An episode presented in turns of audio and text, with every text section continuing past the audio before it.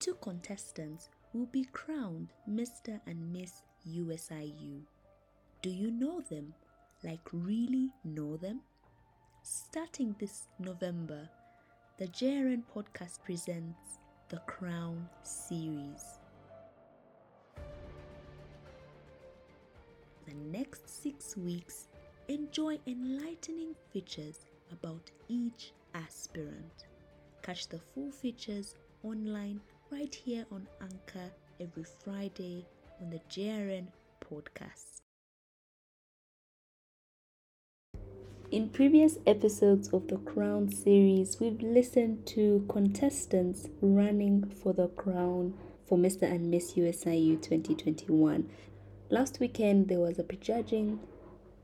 What did you think of the contestants' performance during the prejudging session? So that's what this episode will look into. Enjoy.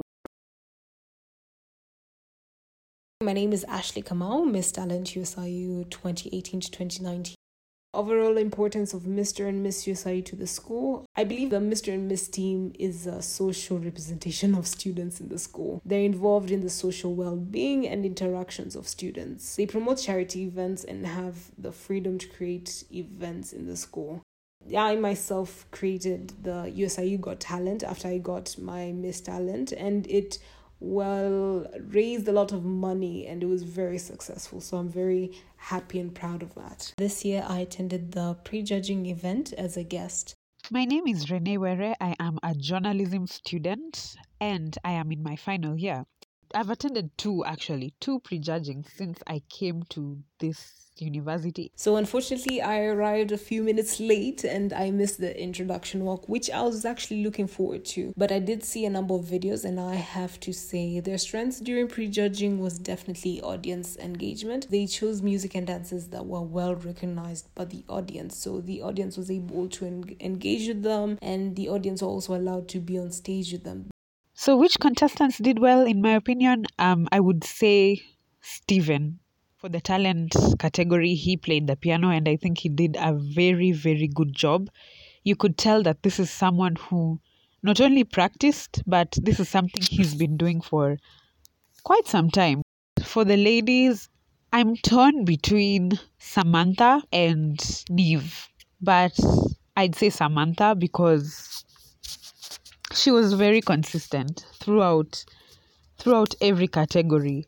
The walks, the culture section, the talent section, she was consistent. Who do I predict will win?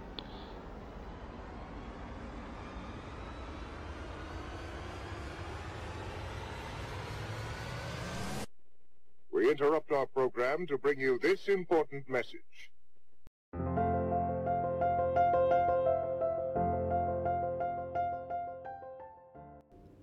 Before the predictions by Renee on who will be crowned Mr. and Miss USIU 2021, listen to some wisdom and nuggets about life. Like an African proverb says, the youth walk faster, but the elderly know the road. So let's listen in.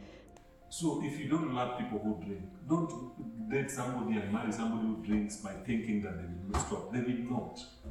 In fact, they will drink some more because you're about to introduce pressure in them. so they will not. If you love people who are, the people who are generous by nature, you know the people are born generous. They feel happy when money leaves because it comes. Don't marry somebody who is stingy. They'll starve you to death. You, stinginess will just coil you until you become a better person. And when you're marrying somebody, sometimes even as you're dating somebody, you choose what you want. Do you want ambition? Or do you want the person that you're seeing? The person you're seeing is almost the useless version of the human. The one that you're seeing right now is almost the useless version of the human. The real version comes in. For example, we all grow old, we all grow tired, we all put in some weight.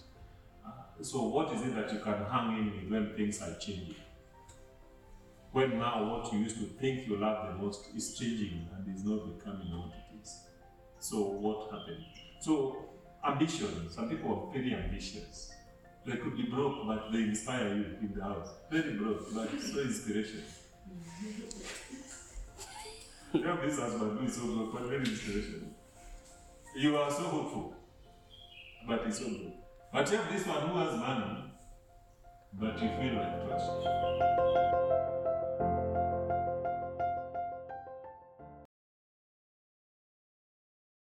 Who do I predict will win? It's so hard to predict. I will be very honest here. I honestly do not know who to predict because as of now, I don't even know. I don't even know how things will play out. You could say it's because of the pandemic. I understand that the pandemic has some part to blame, but I still feel like more could have been done. They could have prepared better and just overall done a better job. Three pieces of advice would be one, work as a team and have each other's backs. Two, confidence is everything. And three, put your best foot forward. How should they emotionally prepare for finals? For me, I can tell you that after prejudging, I gave up. I gave up because you're literally back to square one. So I'd tell them to remember that they're not alone. There are other contestants going through the same thing and cry if you need to, but you have to finish what you started.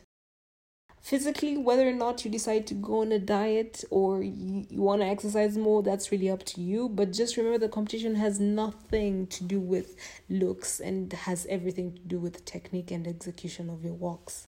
As the semester comes to an end, I'd like them to remember that it may be their last normal semester because if they do get a title, they're expected to carry out their responsibilities as title holders. My advice would be to start creating schedules on how to balance their social life, schoolwork, and now the Mr. and Miss related activities. What next if you don't win the title? The experience that you get from being part of the competition is well worth it in the long run.